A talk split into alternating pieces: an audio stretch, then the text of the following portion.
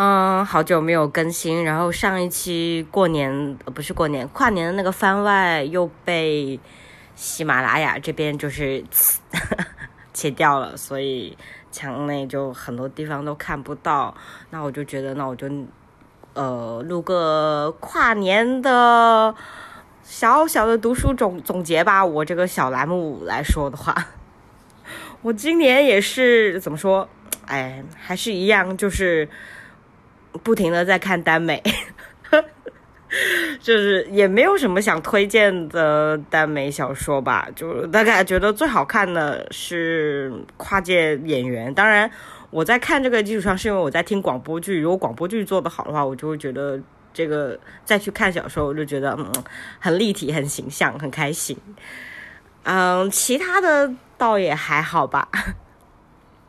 然后今年读的稍微正经一点的书，我想要推荐的话，今年看豆瓣给我的总结，我今年也没读几本正经书，看豆瓣给我的总结，基本上好像读社科比较多一点。那我比较想推荐的就是，呃，因为我自己长期都是言情，呃和。耽美的受众嘛，所以我觉得《如何阅读浪漫小说》这本书就很值得推荐。我觉得它告诉了我很多，嗯，我们为什么会沉浸在这个，呃，沉浸在这些网络文学里面，为什么会这么喜欢看，为什么那么需要它，为什么有这么大一批受众，他全都告诉我了。然后，而且他那时候的分析方法和。分析结果，我觉得到放到今天依然都不过时，嗯，就是这种也也还是我们对于浪漫爱的神话的这个想象和推崇，从来都没有被打破过嘛。不管我们今天多少人在呐喊，我们还是依然需要浪漫爱去解决我们内心的需求，这是这是没办法的事。我 每次看到呃那种小说里。就是耽美小说或言情小说，有一些那种很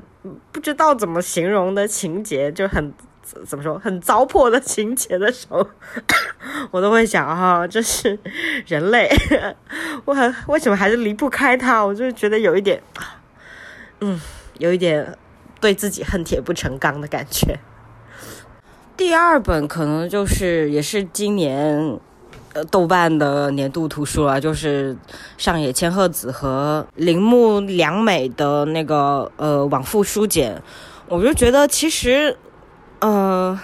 如果你要说有像《艳女》或者像那个《父权制》那两本书一样有非常系统和详细的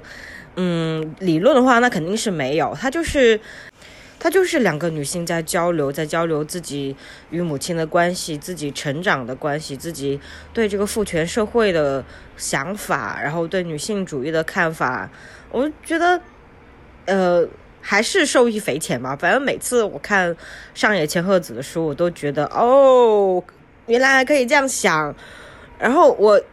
对于他们第一章就说嘛，我觉得我对于我影响最大的就是恋爱这一篇，因为。我自己本人是长期处于单身的情况嘛，然后我一直觉得可能是我的外表的原因，就以前就有人说可能不是外表的原因，而是因为你没有去打开，我就觉得，嗯，我我也不知道，他他就跟外表其实就是关系没有那么大，而是你始终在封闭自己，就是那个人对我说的。首先，我并不觉得我封闭我自己哈，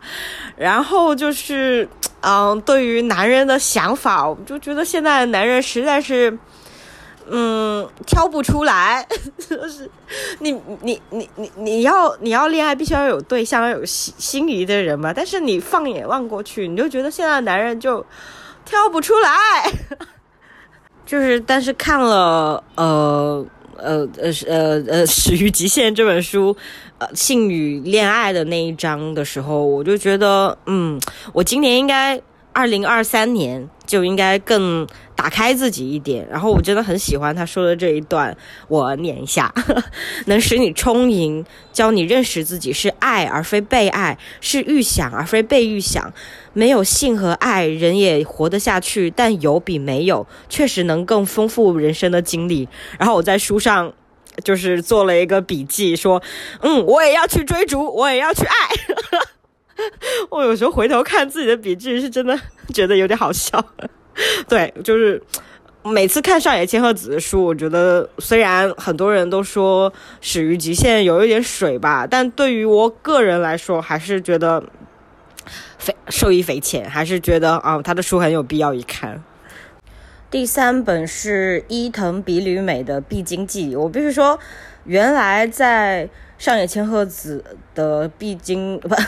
上野千鹤子的艳女中，其实有提过这个作家，但是我其实上没有都没有注意过。后来是读了这个必经记，然后再回去看，哦，原来他有在里面提过，我根本就没有想过要去找这些他里面提到的作者的书来看。这本书我觉得实在是太精彩了，而且它这本书很小，一点点。你就一个晚上就就就能看完，然后我就觉得啊，这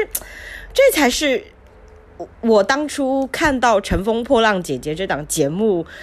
带就是被宣布要播出的时候，我觉得这才是《乘风破浪姐姐》应该给我带给我的气质，就是不管你是什么年龄，你都是非常有能量的，非常在做自己的，就是非常清楚自己要什么，也不是说清楚这个，非常在做自己的这么一个女人。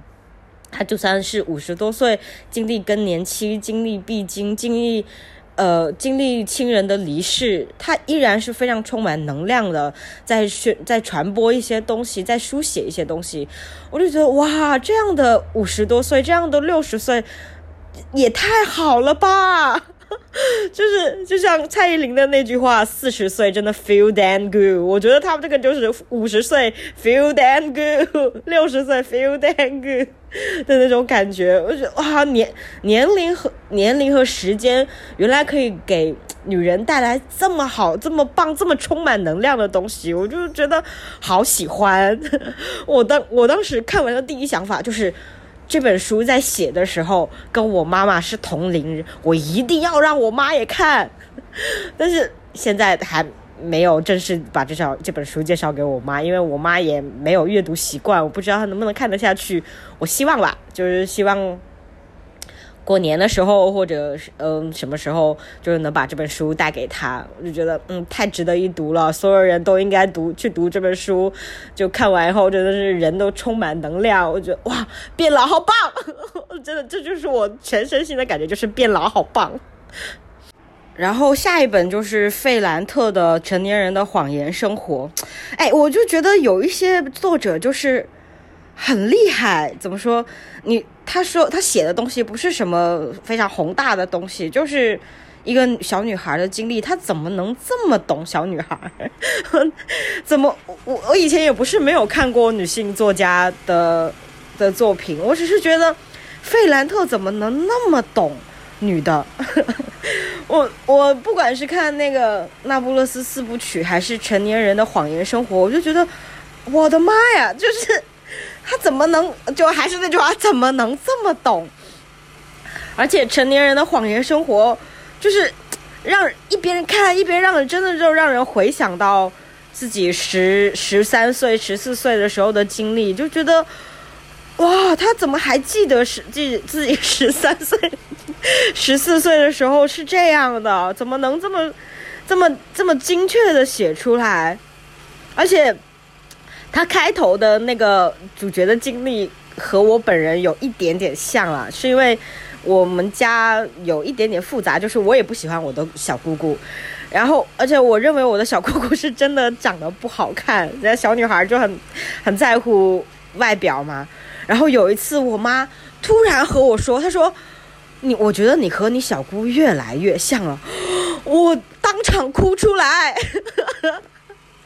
啊！我的天呐，你怎么能说我和这个亲戚我很不喜欢呢？我觉得长得不好看的亲戚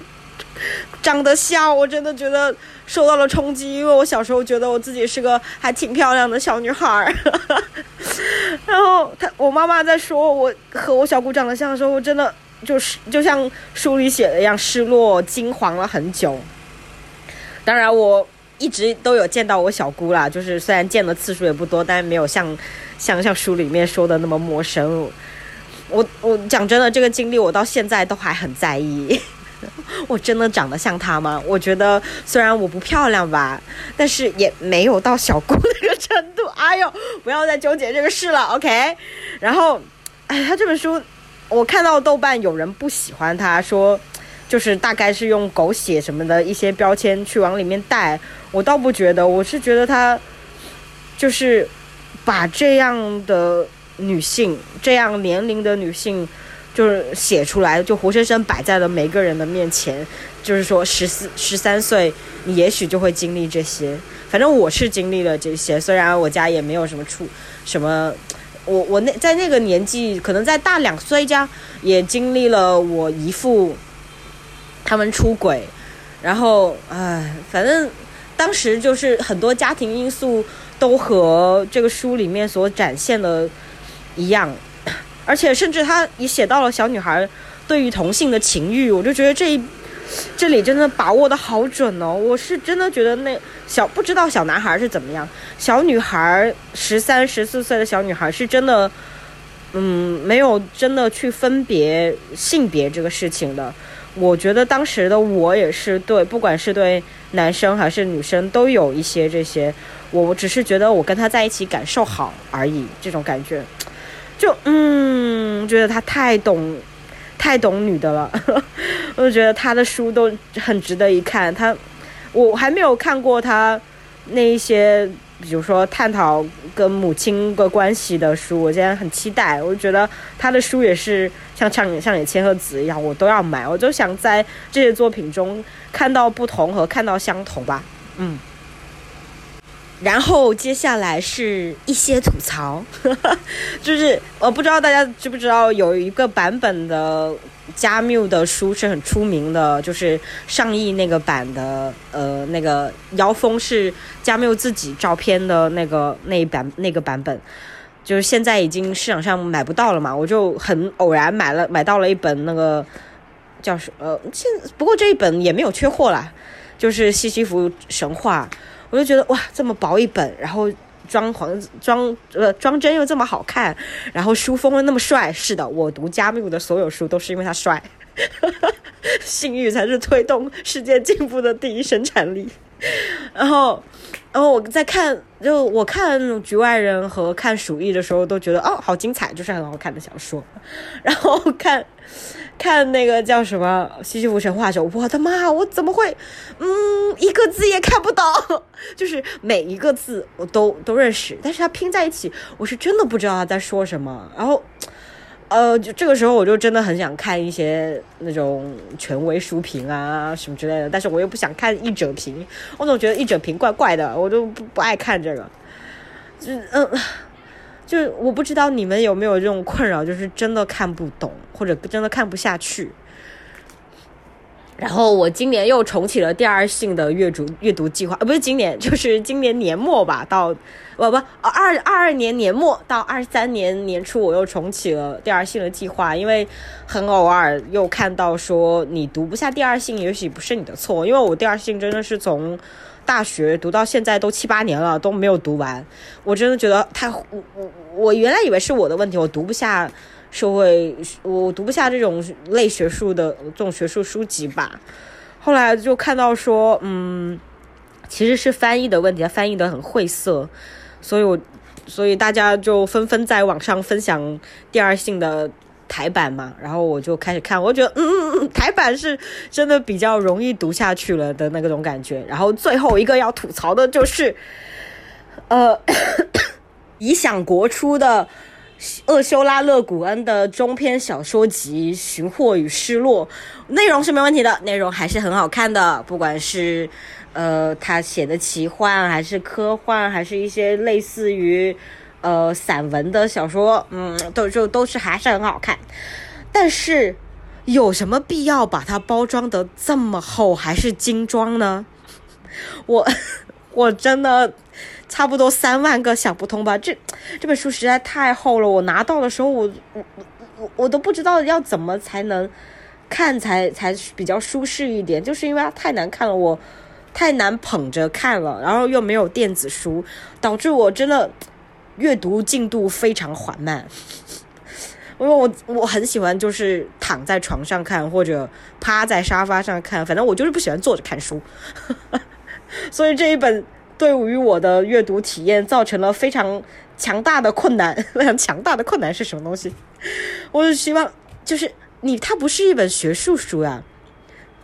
大家要坐在书桌书桌前去翻阅、去做笔记什么之类的。呃，它是一本小说。小说是什么？小说在我看来，就是当然有非常棒的小说，有非常启发的小说。它它就是应该比较轻松的，能够阅读的东西，对不对？你做成这么大一本，我真的没有办法以我最舒适、最轻松松的阅读方法来阅读它。我真的觉得理想国你差不多一点哦。真 真的，要么快点出电子版好吗？我真的很需要电子版。OK，以上就是今年读书的年度总结，希望大家二零二三年都能开心、快乐、万事如意。以上是杰西。